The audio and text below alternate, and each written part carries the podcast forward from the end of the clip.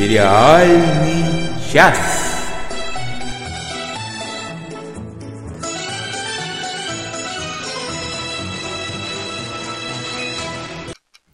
Эхо есть. Здравствуйте. Нам пишут, здра... Пух, что есть эхо. Здравствуйте, здравствуйте, здравствуйте. Какое еще эхо? У кого-то эхо. эхо... Голос двоится, пишет уже, уже двое людей написали. Ну и ничего. Здравствуйте, здравствуйте, здравствуйте. А с вами, как всегда, не эхо никакое, а сериальный час. Иногда это можно перепутать, но вот сейчас это ровно не тот случай, когда это можно перепутать и нужно перепутать. Вообще, что я несу? Давайте лучше я представлю тех вот остальных, кто не я. Это Надя Сташина. Всем привет. Это Оля Бойко. Привет всем. И что-то там отвечает за эхо и у нас ведет... Денис Альшанов. Денис, вот прям все в чате жалуются. Да, и ведет трансляцию. Все пишут, что эхо, да. Денис, убери уже что-нибудь. Нет. У тебя раздвоение. Уже нет. Все, ну, все, Денис за эхо ответил. Да, да. Как мне настроить? Задержка. Ну, раз задержка, то поехали дальше, что ли? Куда поехали? Нет, Нет давайте, не поедем. Давайте останемся здесь. Не, не. Сегодня у нас Денис собирается освещать телепузиков. Я Он собирается полем- полемизировать с известным политологом Екатериной Михайловной Шульман, которую мы очень любим на самом деле. Что-то прямо. Долгожданное. А, да, случилось долгожданное. На экране вернулась рисованная легенда, которая попыталась стать, э, ну, выйти на большие экраны. Выходили целые большие фильмы, такие массивные. Э, даже были попытки сделать это все в три дэ. Э, я сейчас говорю о новом сериале, который называется «Веселые мелодии», ну, Луни Тюнс, мультики. Э, короче... Все ровно точно так же, как оно было двадцать лет тому назад. Абсолютнейшим образом ничего не изменилось. Оно как было, так и осталось. Это ровно те же самые Луни Тюнс, как были, какие двадцать лет тому назад. двадцать лет тому назад я смотрел. Как оно было пятьдесят лет тому назад, семьдесят лет тому назад. Я не знаю, когда там впервые появился Луни Тюнс. Ну что, попались? Естественно, я собираюсь говорить не об этом. Просто очень забавно совпало. Что одновременно с... О телепузиках мы уже поняли. Что одновременно с Луни Тюнсом мы уже поняли, что Надя не понимает, чем отличаются мультики от наркоманских трипов.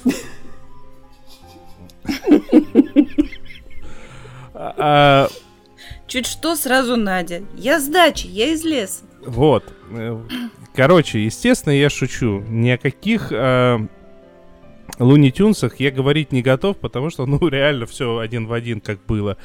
Но очень забавно то, что одновременно с возвращением к классическому формату Луни Тюнс восемнадцатого мая, это буквально совсем недавно, двенадцать дней тому назад, на экраны вот этих вот ваших компьютеров или, может быть, даже телевизоров, у кого там Кинопоиск к телевизору подключен, вернулись легенда... российская, э, «Смешарики». И я вам скажу, что это, ну, как бы задел, ух, на, на, ну, на успех. Э, по большому счету вообще ничего не изменилось. А, конечно, сейчас, спустя, ну, сколько это было, лет... Сколько? Ну, это, по-моему, году в две тысячи четвёртом они появились, да, «Смешарики», в две тысячи втором, вот так вот. А... Ну, пока, пока Денис тут настраивает, я расскажу, что я знаю о смешариках. Я о смешариках ничего не знаю, но только когда у меня мой белый кот Джоник растолстел, у меня ребенок сказал: «Ой, Джонька, ты такой толстый, ты теперь смешарик». О. Ну, вот сразу видно, ребенка неправильным чем-то воспитывала. Если бы воспитывала правильным бы, то знала бы, что такое а смешарик. А тогда еще не было смешариков. Я тебя умоляю, и что? И что? Тогда были телепузики. И что с того, что не было смешариков? Это кого остановило э, факт отсутствия смешариков э, в том, чтобы посмотреть смешариков? Я, я, мы наверстаем. Сейчас досмотрим «Бюро легенд» и сразу перейдем к смешарикам. Прекрасно. Вот, короче, не, не надо смотреть всякие французские гадости. Смотрите гадости э, российские. А, в частности, смешариков. А, в чем проблема? В чем я вижу проблему? Я уже видел несколько раз, люди говорят: ой, ну это совсем не то. Очень многие смотрели, ну, либо когда сами были детьми, либо когда у их дети были в возрасте, там, не знаю, с пяти до двадцати пяти лет, вместе с ними до тридцати пяти лет, до сорока пяти лет, потому что это мультик, сделанный реаль... вот реально для всей семьи. Во всяком случае, те самые короткие...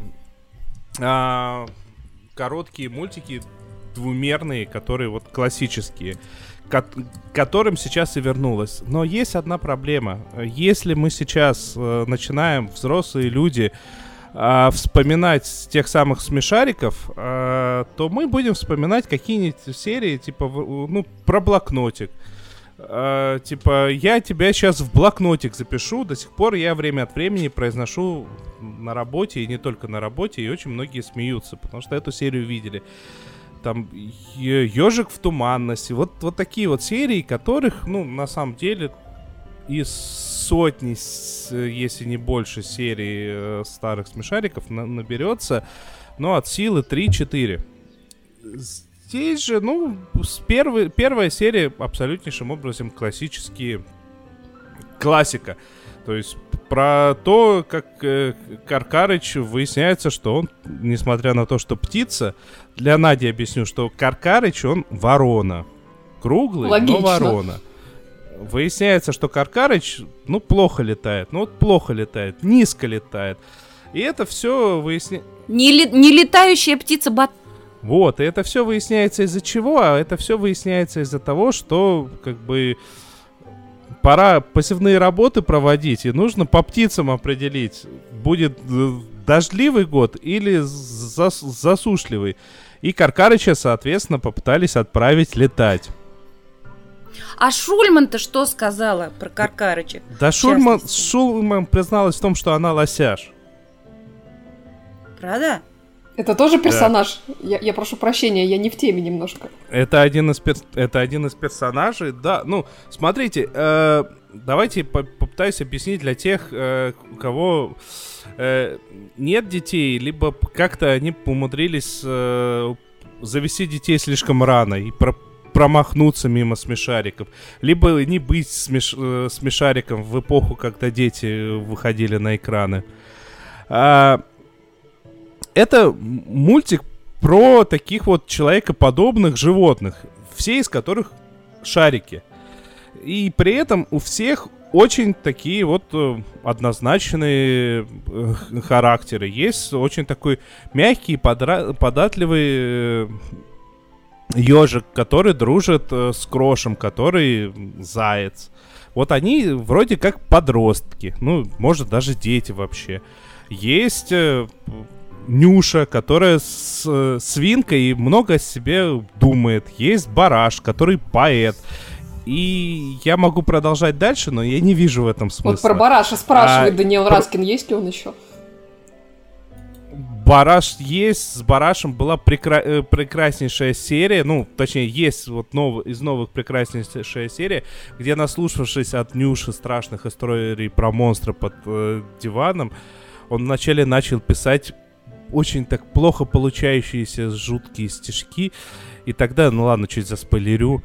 Из-под кровати вышел монстр, сказал, что есть бараша не собирается, потому что баранину не ест. А, ну, в смысле, мясом не питается. Это и прям вообще, как надо, что, что тут за... Что ж ты тут за гадость про меня пишешь? И вот восхищенный Бараш на фоне всего этого начал писать такие возвышенные стихи о том, что вот все эти страхи, они могут только вдохновлять и толкать нас к тому, чтобы стать лучше. Мне, на самом деле, больше всего понравилось из новых вышедших серий две. В одной, э, пока все работали на этом, в саду да в огороде, э, Нюша пыталась, э, чтобы они не забыли, ну, естественно, не пойдешь же она в сад там что-то выкапывать. Она пыталась устроить драму. И в результате вот вокруг всей устроенной ей драмы ей показали, то есть ее реально привели в зал, посадили напротив сцены и показали э, специально для нее м- рок-оперу. про ее поведение. Это, так, это... То есть Нюша начала давать женщину. Поставили на вид. Ну, Нюша всегда Денис. дает женщину, драма-квин. Прекрасно. Денис, давай по пунктам. В чем ты не согласен с Шульман? Ты обещал да нам во... полемику. Я, я во всем с ней согласен, господи. Она сказала, что мы давно этого ждали, и мы этого дождались. Она сказала, так. что она лосяш, ну...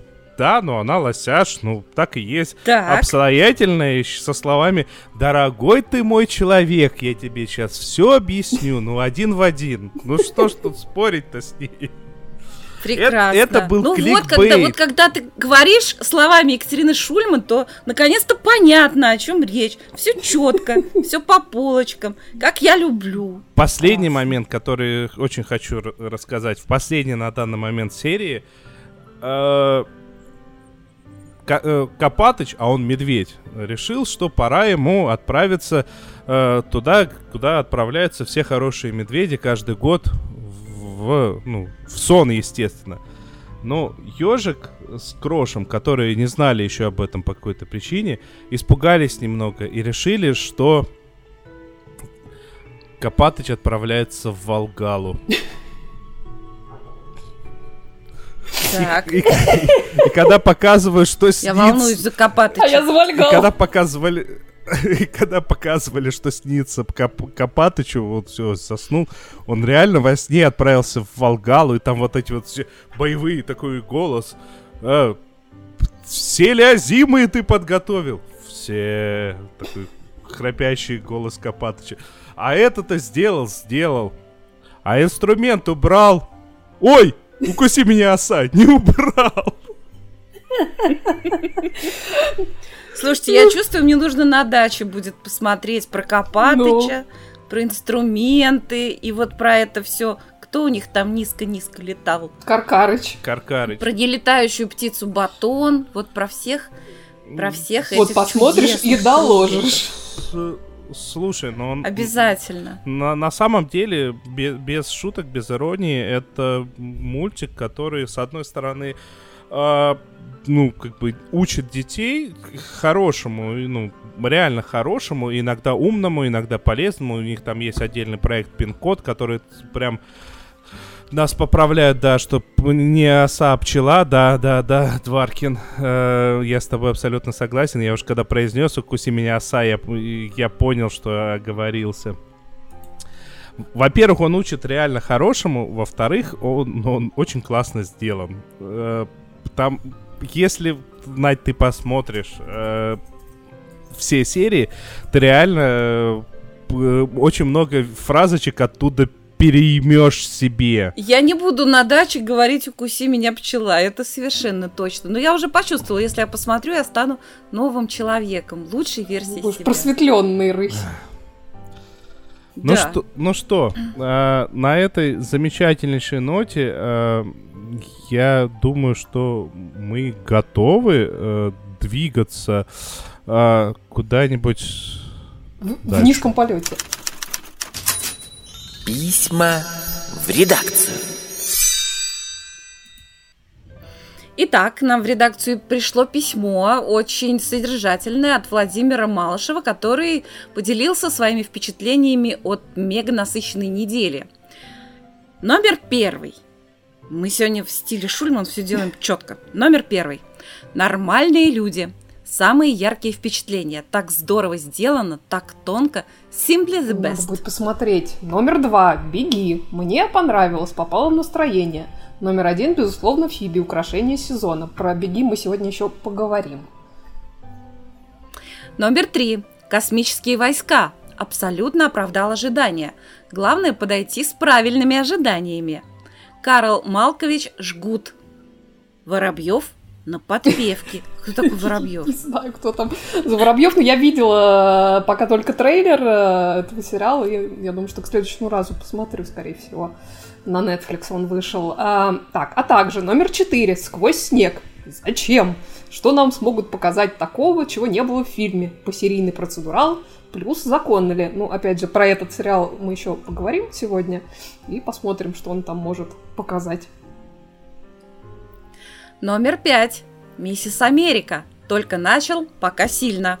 Бланшет богиня. Ой, там не только Бланшет богиня, я его тоже досмотрела, но сегодня мы про него не успеем. Я думаю, в следующий раз поговорим. Вот. И номер шесть, Родина-восемь. Это, видимо, восьмой сезон. Финал.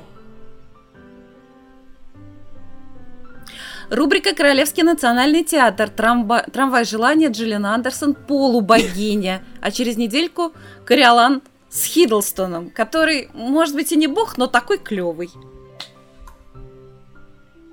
Так, мы закончили чтение писем. Можешь нам чем докажешь? Еще отбивочку поставить. Чем докажешь, что закончили? Досмотрели. Уф. Вот теперь точно доказано, что закончили. Да, тем временем закончился четвертый, по-моему, сезон «Хорошей борьбы». Это «Good Fight». Я его досмотрела. Надя, ты, по-моему, посмотрела половину сезона. Я правильно понимаю? Я посмотрела половину сезона The Good Fight, «Хорошая борьба».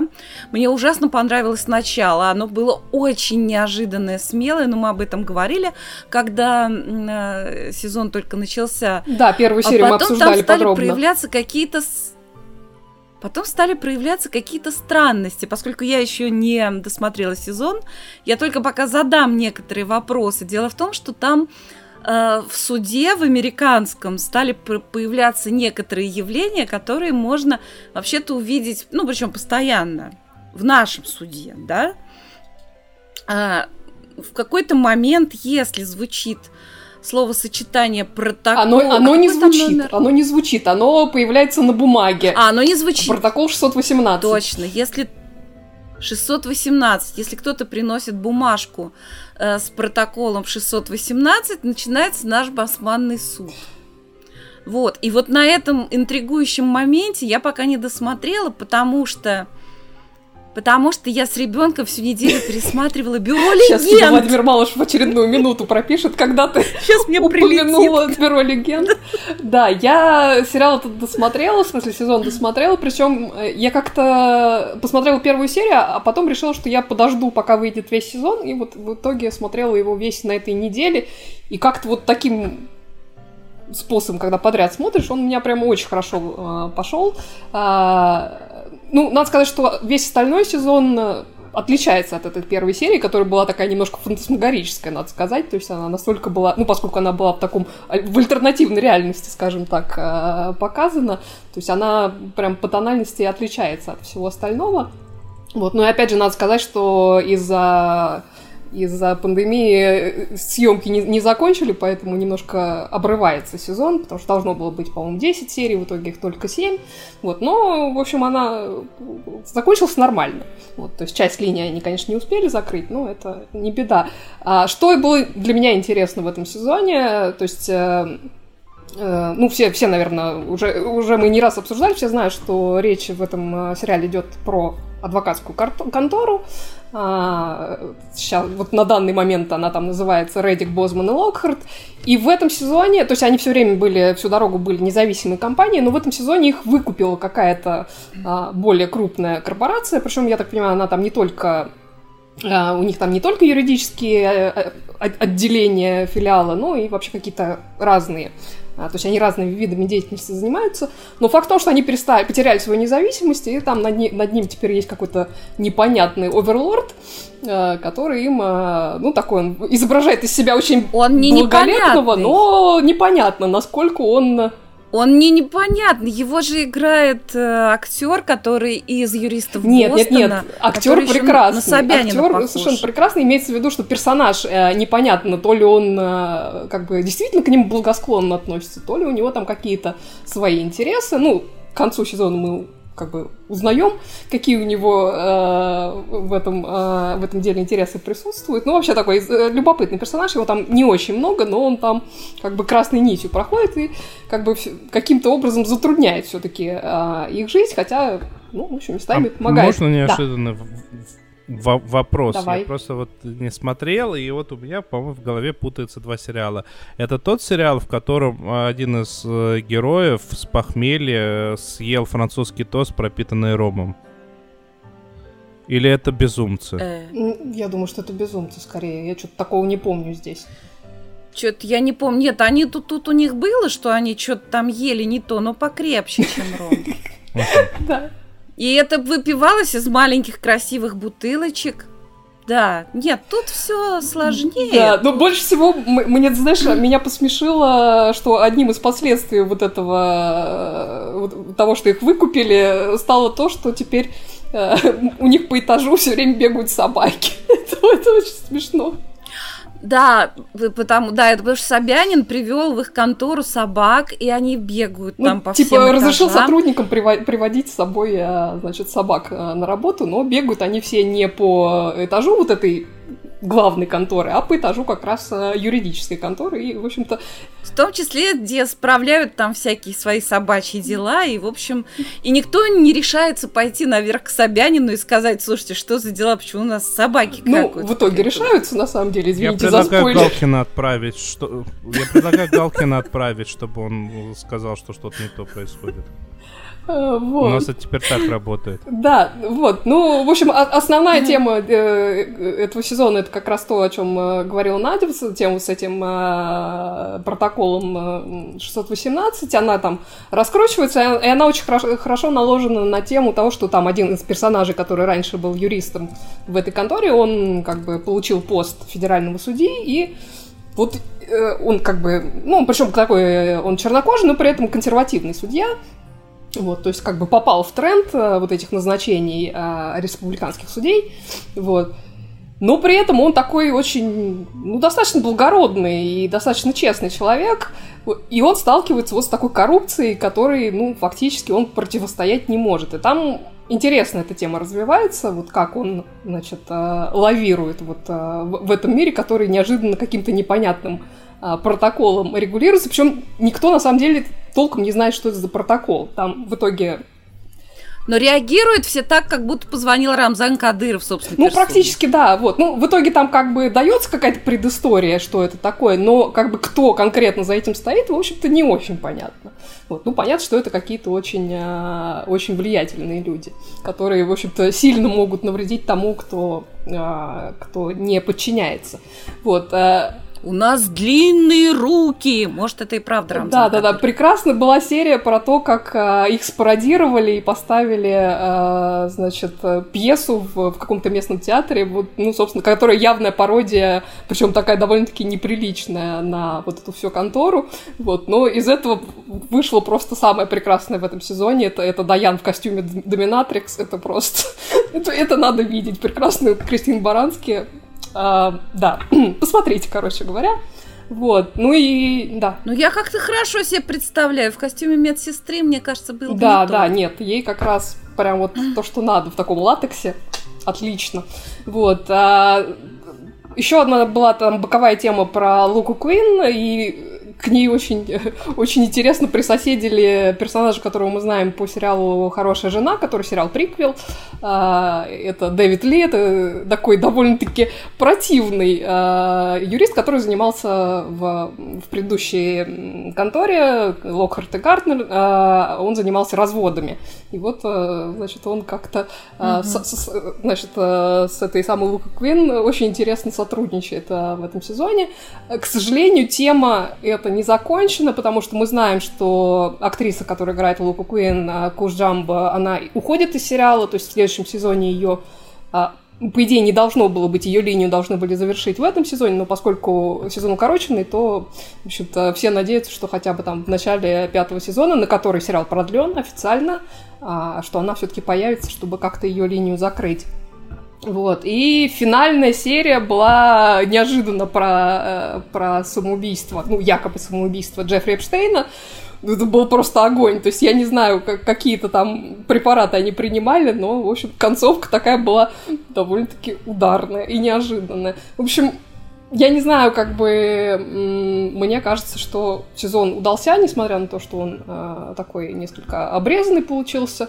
Вот, и я прямо жду-жду очень продолжения. Это прекрасный сериал. Напомню, мы говорили про сериал «Хорошая я борьба» тоже. The Good Fight. Никакое это не произведение, а Содом с Гоморрой. Разве их две? Вроде одна. Чего одна? Одна Гамора. Все, что я понял. Понятно, хорошо. Я тоже, у меня есть свое досмотрела. Я досмотрела это, ну как бы это чердачный сериал, да, я начинала о нем рассказывать в, сери... в рубрике «Сериальный чердак», и первоначально в наш подкаст этот сериал принесла Аня Мендлин, за что ей огромное спасибо от меня лично, потому что... Ну, от этого сериала я получила прямо-таки, прямо очень много кайфа, и он у меня, ну, вот в ряду самых любимых останется, и когда он немножко отлежится, пару-тройку лет, мне кажется, я обязательно его пересмотрю. Это австралийский сериал под названием «Рейк», или «Пройдоха», или а, еще есть вариант перевода «Отпетый адвокат». Я начинала уже про это рассказывать, что это... Сериал про адвоката, но это совершенно не адвокатский процедурал, это сериал про жизнь. Он такое типичное, ну не типичное, а очень самобытное драмеди со своим юмором, э, со своим контекстом, с очень хорошими актерами. И э, он развивается как бы по такой, по спирали. По спирали, и все вот-вот э, как-то дальше больше, больше, больше, наконец уже какой-то фортиссимо, крещендо, и чем дальше, тем там больше всего. Вот мы а, в, в нашем чате, в Телеграме под названием «Сериальный час, а поговорить» я получила сообщение, ну, получила отклик Виктора Вазина, который ругает мой любимый австралийский сериал. Он пишет: «Я посмотрел «Рейк». До третьего сезона вроде как ничего, а вот четвертый совсем превратился в комедию положений. Грустно. Вроде как начиналось все за жизнь, а переросло в буфонаду с якобы смешным бредом. Все, бо- все бодро на коксе, все залетают в окна на воздушных шарах, все превла- превратилось в какой-то грибной мираж сценаристов. Жаль. Вот я, честно сказать, даже расстроилась, получив этот коммент. Мне он кажется ужасно несправедливым. Ну, во-первых, не все на воздушных шарах залетают. Ну, было... Ну, летали на шарах, но то был повод хороший. И вообще не все в окно залетели на шарах. Один улетел в Новую Зеландию. Есть разница, скажите? Потом, что значит все на коксе? Ну, были эпизоды, совсем даже как-то там побочные какие-то линии, и никто, надо сказать, не встал. Роском кто-то там. Мы не одобряем сразу. Нет, нет, мы не одобряем. И они не одобряют. И никто в этом сериале не встал на путь саморазрушения. Если главой чего и было, осознал проблему и как-то... Слил, слил, в унитаз, слил в унитаз, и его не поймали, я понял. Кстати, про унитаз тоже было. Встал на унитаз, а он даже не сломался под ногами. Видите, даже самоубийство не получилось в этом сериале. Но про унитаз, правда, было, там было очень смешно. Я, так сказать, я, я не боясь могу говорить спойлеры. Дело в том, что это абсолютно не испортит просмотра, потому что там эм, вся прелесть этого сериала не в том, что там происходит, а в том, как это снято, как это подано, и в, какое, в каком это антураже, атмосфере, и в совершенно распрекраснейших диалогах. Так вот, что касается там унитазов-то... М- там в здании парламента прорвало канализацию. И эта канализация затекла куда-то там, жизненно. Не помню куда. Короче, короче, выделились в результате какие-то вещества, что куча народу поотравлялась. В общем, все парламентарии выбежали на поляну перед зданием парламента, у всех рвота, значит, все перепачканы, все в этом в состоянии дают интервью.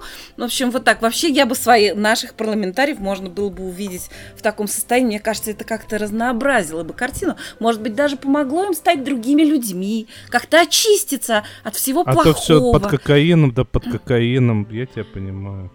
Мы ни к чему не призываем, а ты опять стал... Да, ты булькать, подквакиваешь. Ды-ды-ды-ды. Да, подквакиваешь, разберись, пожалуйста. Вот. А, ну вот, и это приняли за теракт.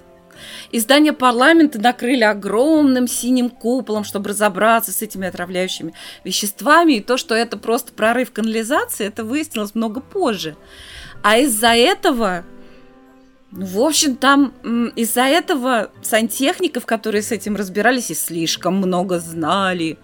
В общем, они не смогли починить канализацию нашему главному герою, нашему адвокату, вот этому самому Рейку. И у него... Я вспомнила, это так было смешно. Короче, у него там из унитаза начало выливаться. Ну, то, что должно уходить, оно начало выливаться наружу. А это была его служебная квартира, служебный дом. А, ну да, конечно же, наш пройдоха-адвокат. Но не мог же он не стать этим... Ну, его там за всякие плохие дела, за всякие... Да, что он себя плохо вел. Его лишили адвокатской практики. Тогда он сказал, ну, тогда я буду баллотироваться в Сенат. И правда, что вот это по-нашему. А, про...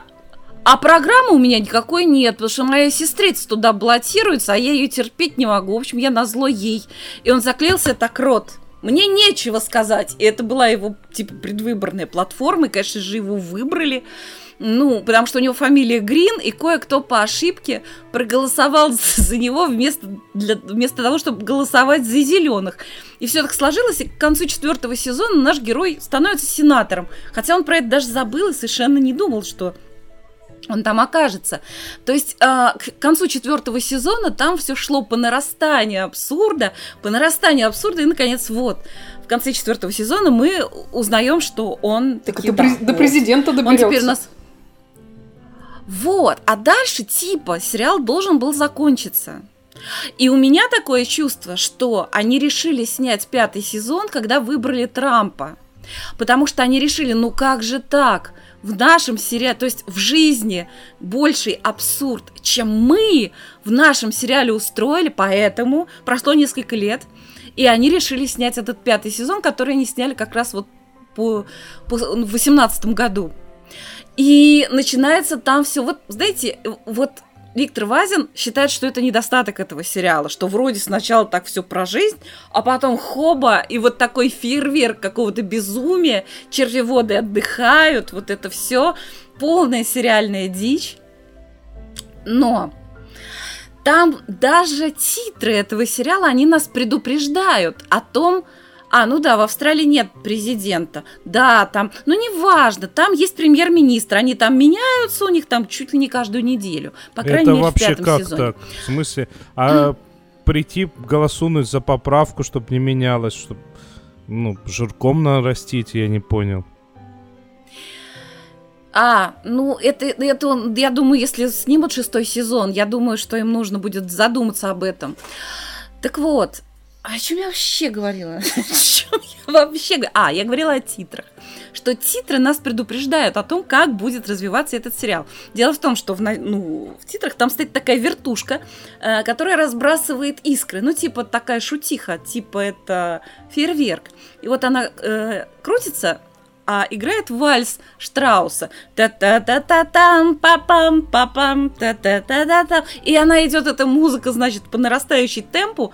И под конец та-та-та-та-там, та-па-пам, та-та-та-та-там. И все это рушится. И вот эта вся вертушка, и все эти искры. И... Собственно, вот таким образом и развивалась динамика сериала. К пятому сезону наш э, сенатор... Там в первой серии, например, он приходит в парламент и толкает речь в костюме зебры, без головы. Ну, голова у него своя, адвокатская, а тут у него костюм зебры. И все это имеет абсолютно логическое объяснение. Потом приезжает какой-то человек из Америки, как раз из администрации Трампа. Но они не называют Трампа Трампом, да?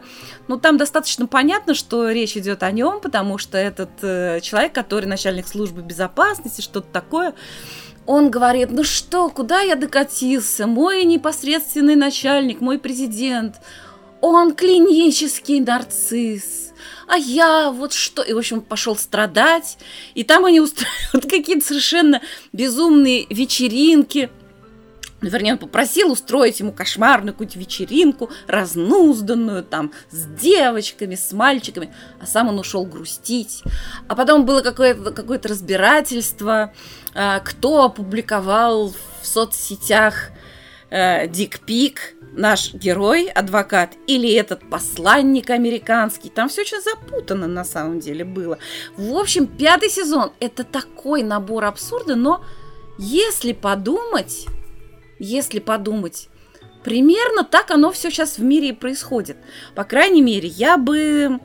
Я бы на их месте сняла бы шестой сезон, и как-то уже, чтобы там и Россия как-то фигурировала. Потому что у нас тоже есть чему учиться. Мы тоже великая держава. Чтобы провели независимую тоже... экспертизу дикпиков. У нас тут и все. Ну, шары, может, в окно не залетают, но что касается кокса, что касается каких-то вообще дикостей, червеводов. Про червей, кстати, наш президент говорил, вот... Вот, в общем, у нас тоже есть где черпать вдохновение. Вот, ну и, и в заключение скажу, что Рейк – это, ну, совершенно потрясающий сериал. При том, при всем, что он очень, очень смешной. Владимир Малышев мне строго говорит: Надежда, ты завязывай с тяжелыми сериалами. Через три дня. Не, не, да я вообще из леса приехала, я... Ну, природа очистилась настолько... А, могу засвидетельствовать я. Так вот, Рейк совершенно душевнейший при этом сериал. И с, с глубочайшей совершенно актерской игрой. Главный герой. Мне так жаль, что его как-то... Его снимали большие режиссеры в больших э, фильмах, но все в эпизодических ролях. А он достоин гораздо большего. Мне бы очень хотелось, чтобы он снялся, ну, скажем, в своей же Австралии, в каком-нибудь еще проекте таком драматическом или драмеди. Он роскошный совершенно. Ну, я почему-то забыл, как его зовут, потому что у него очень трудно произносимая речь этот Рок... Роксбург. Вот как-то так. В общем, все понятно. Простите меня, я из леса. Я не успела а, подготовиться, друзья мои. Если смешариков, см... то запомнила бы имена всех героев, а не вот это вот Роксвуд. Посмотрите обязательно. Америка... Американский Рейк существует. Это не смотрите. Ну, то есть, можете посмотреть. Он приятный, но ничего особенного. Австралийский Рейк – это прямо сериал деликатес. Честное слово, вам понравится. Владимир Малышев, тебе тоже понравится. Да, Владимир, придется Если смотреть. Что, американский Рейк. Если что, американский Рейк называется «Человек в высоком замке». Вот это поворот! Неправда. Я предлагаю бежать дальше, а то у нас такая обширная программа, и мы не успеем.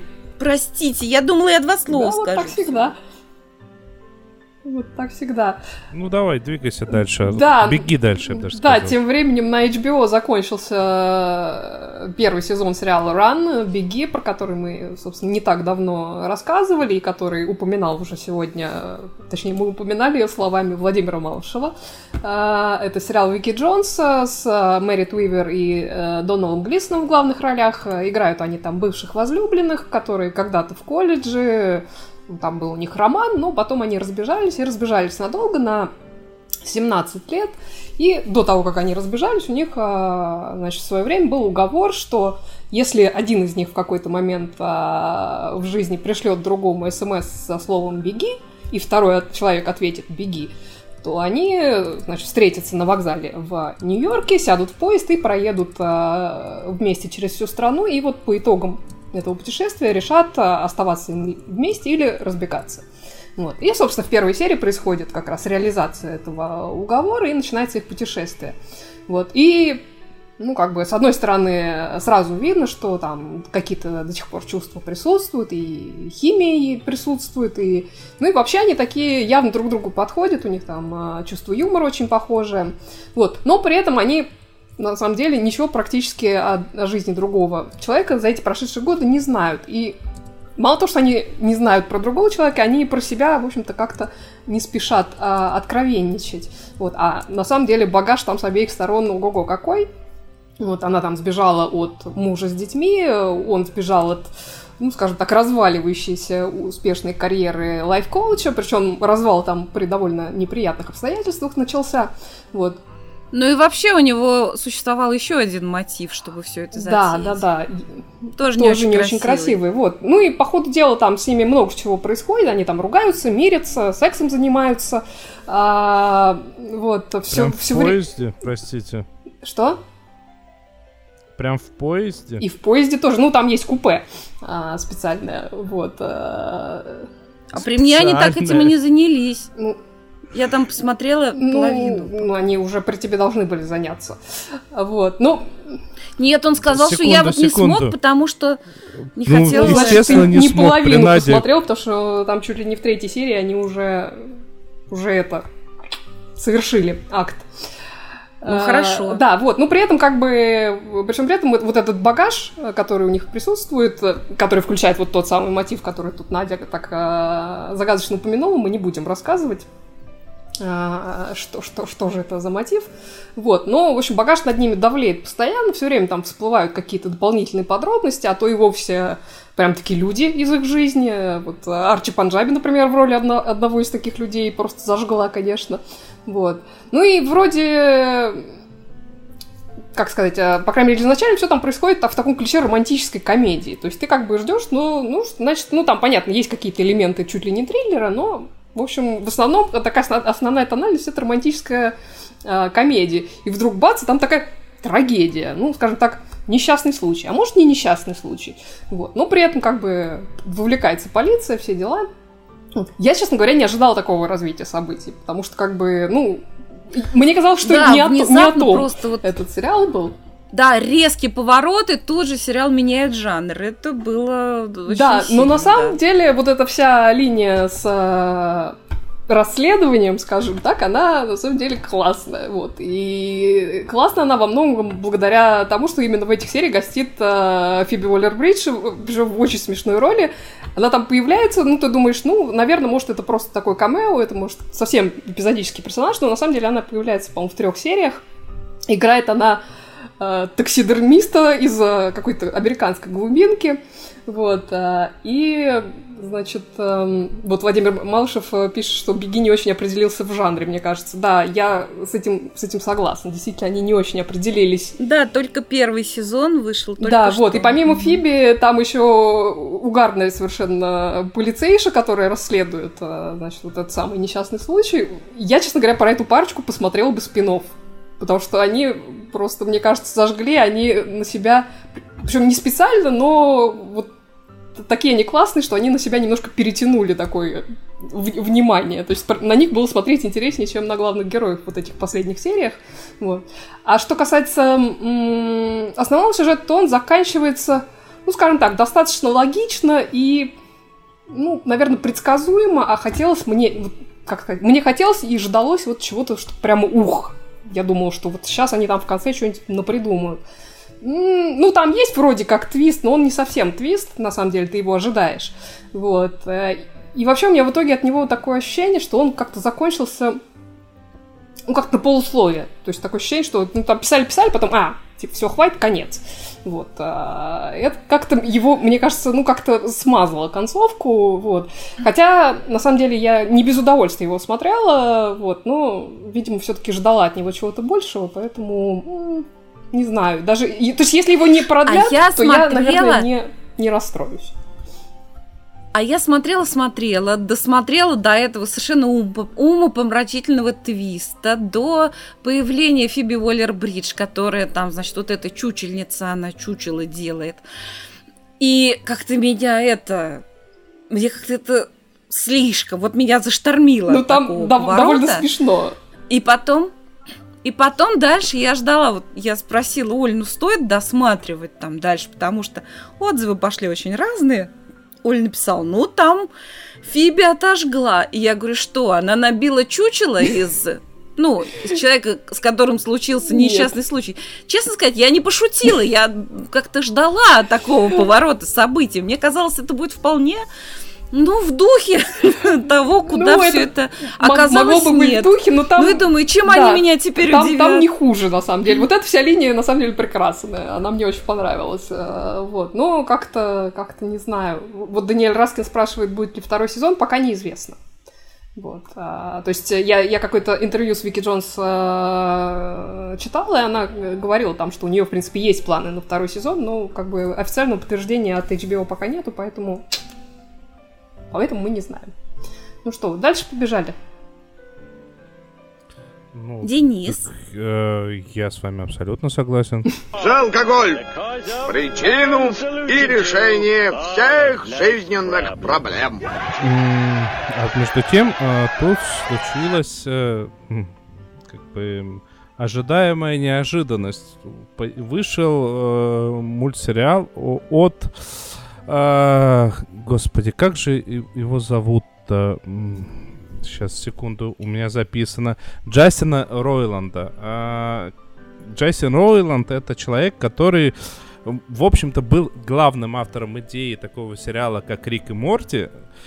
И, в принципе, был бы главным сценаристом, если бы не Дэн Хармон, который пришел и начал очень усиленно фантазию Джастина такие тор- тормозить и останавливать. И вот этот сериал «Солнечные противоположности», о которых я сейчас говорю, Solar Opposites, э- он как бы для многих в ожидании была возможность посмотреть, что же произойдет, если Дэн Хармон не будет э- таки тормозить э- м- очень такую э- грубую и...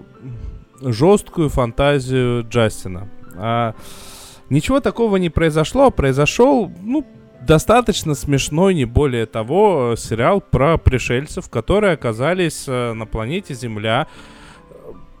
Что-то, ну, мне кажется, в духе ситкомов девяностых.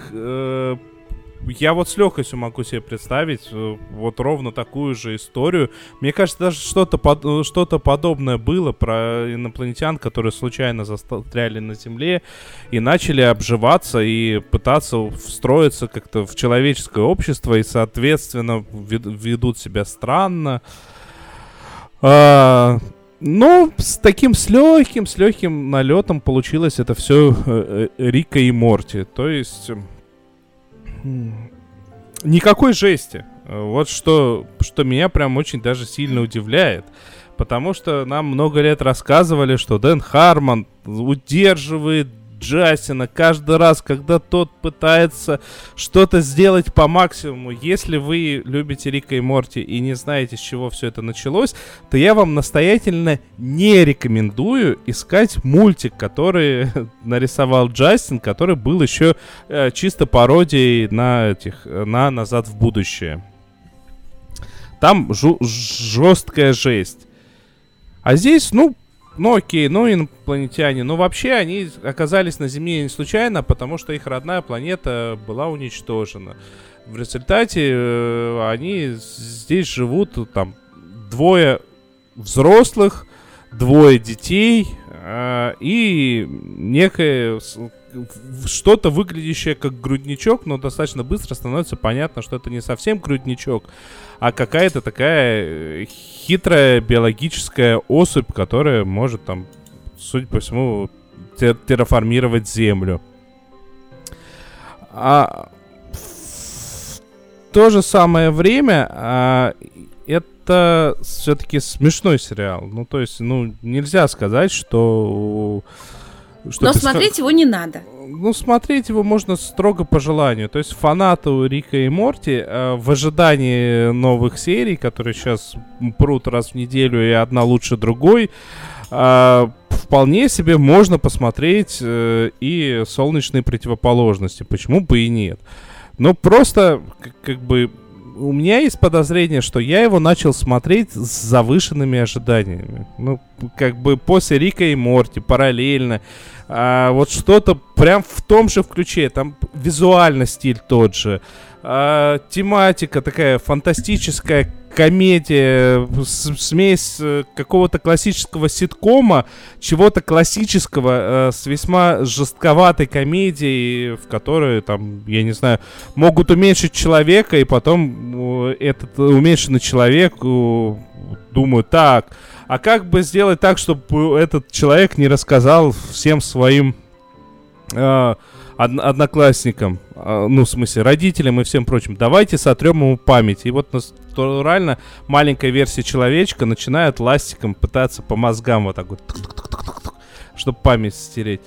Ну, но восторга, как от Рика и Морти, никакого нету.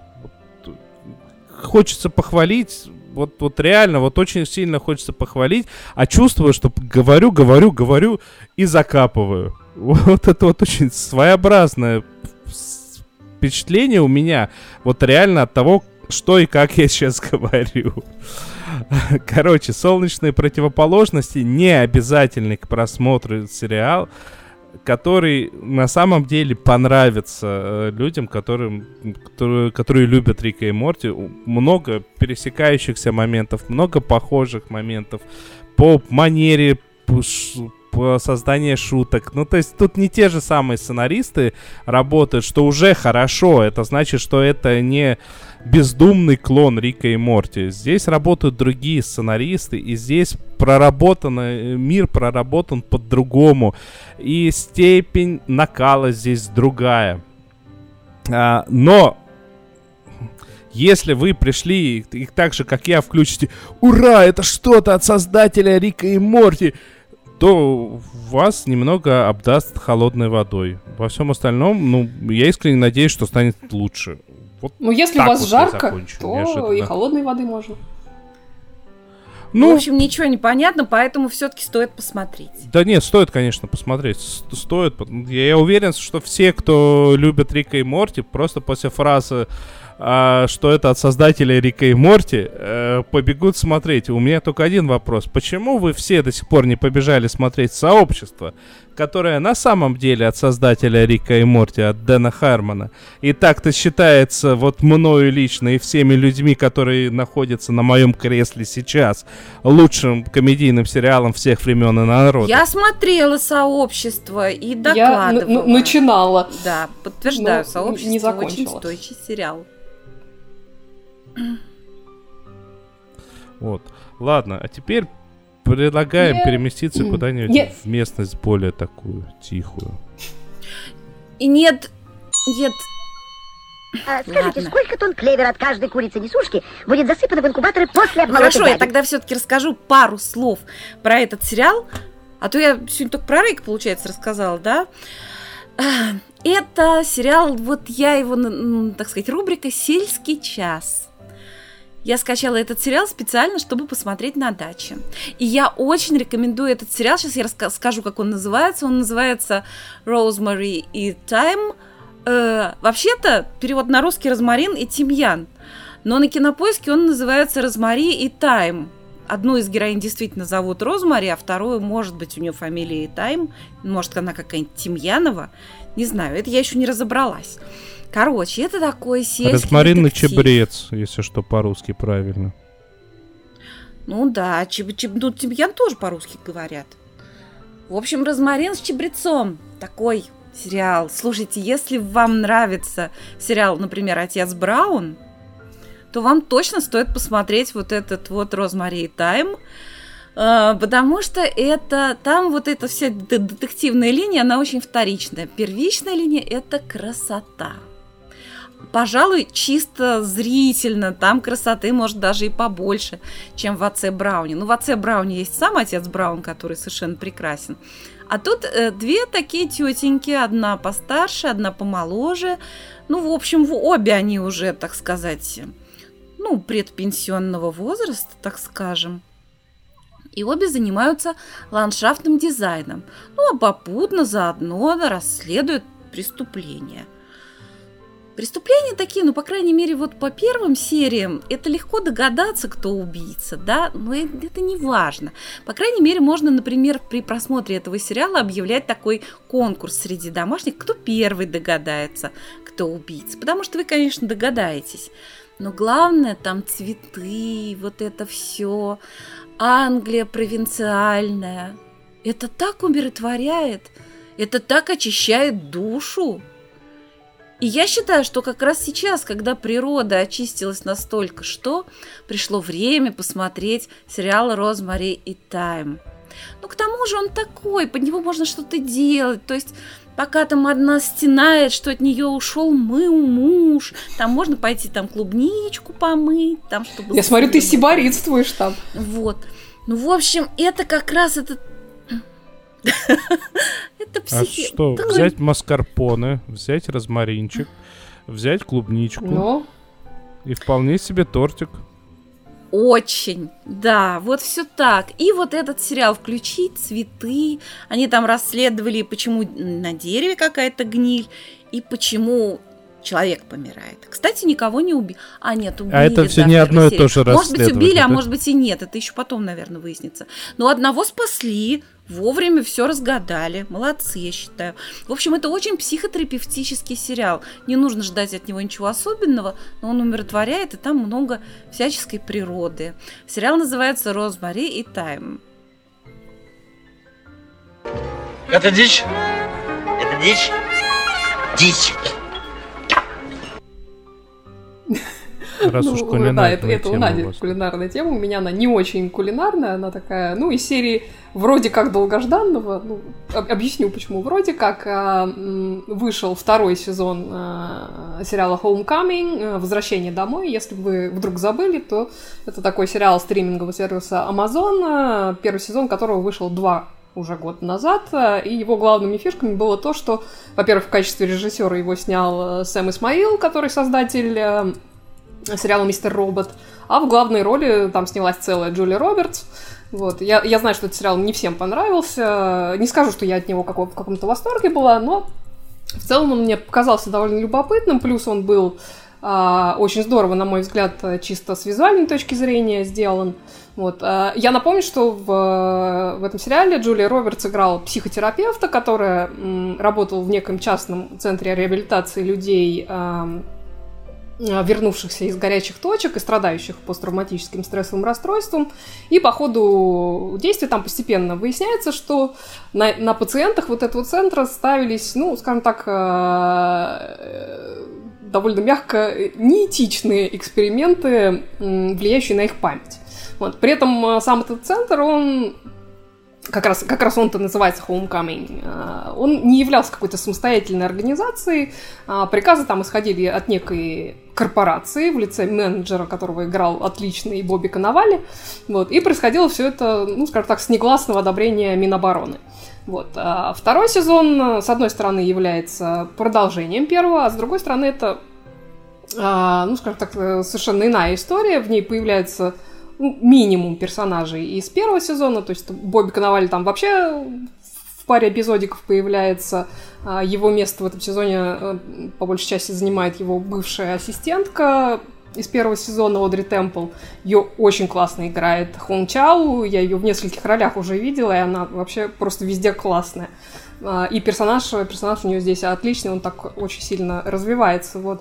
И еще один персонаж, который возвращается и, как и Одри, играет довольно важную часть в повествовании.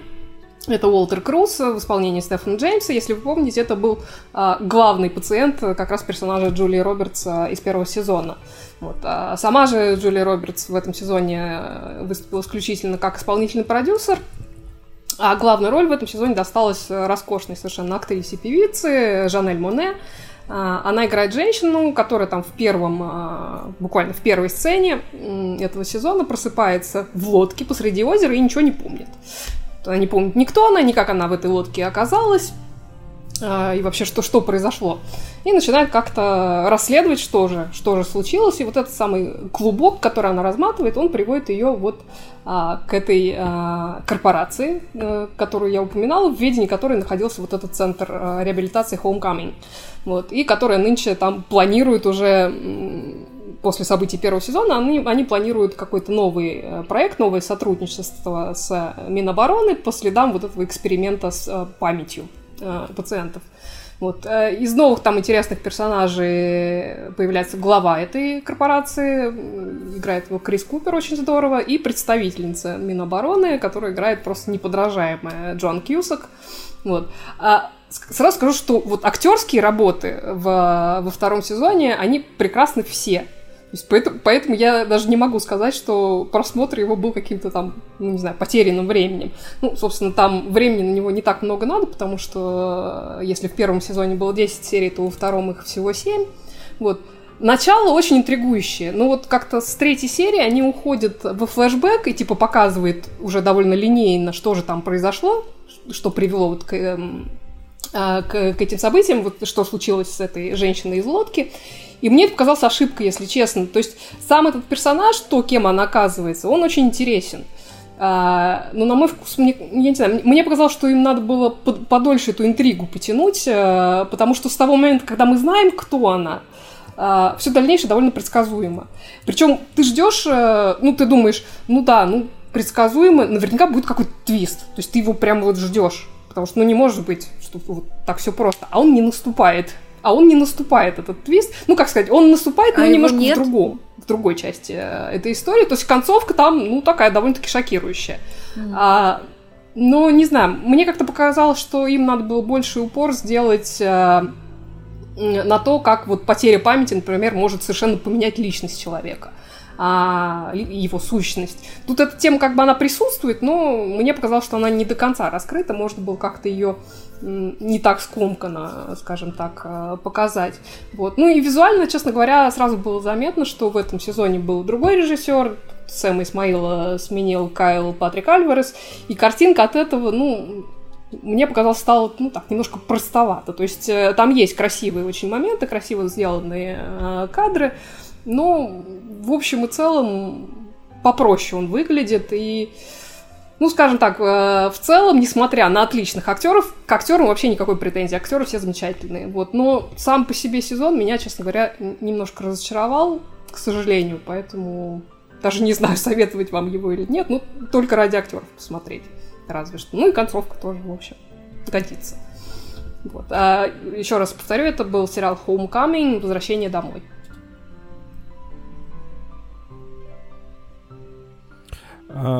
Я тут э, пока этот, пока ты рассказывала, мы в чате нашей трансляции немного продолжали обсуждать почему-то Рона Уизли и актера, который его играет. И только я хотел... играл его отца. Какого... И только я хотел задать вопрос всем, кто нас слушает. А можете ли вы вспомнить, в каком фильме он сыграл э, козла? Как тут же... Мне на этот вопрос в чате ответили. Да, он сыграл его в «Звездной пыли». Это мистер Заварзин, очень эрудированный слушатель. Я предлагаю по этому поводу да, далее это не распыляться. Владимиру Малышеву я и всем обещала про сериал «Snowpiercer», про сериал «Сквозь снег» поговорить, но ведь мест, место в этом подкасте у нас уже не остается, так что переносится на следующую неделю. Обещаю вам про него рассказать. Ну, может, оно и к лучшему. Ну что, это были э, сериальный час, который можно найти в вашем проигрывателе. Вот вы сейчас вот его там обнаружили, вы даже заметили, что слушали до этого момента.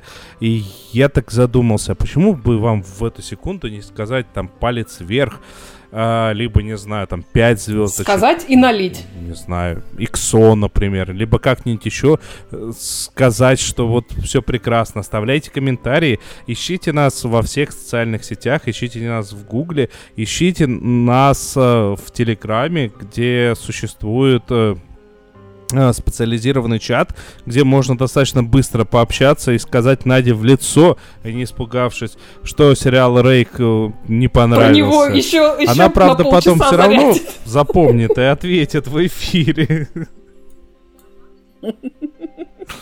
Но... Сказать-то, вы, сказать-то вы можете, а это был сериальный Мать час. А, а это значит, это были Оля Бойко. И провел трансляцию Денис Альшанов. Всем спасибо. Спасибо всем, пока. Всем большое.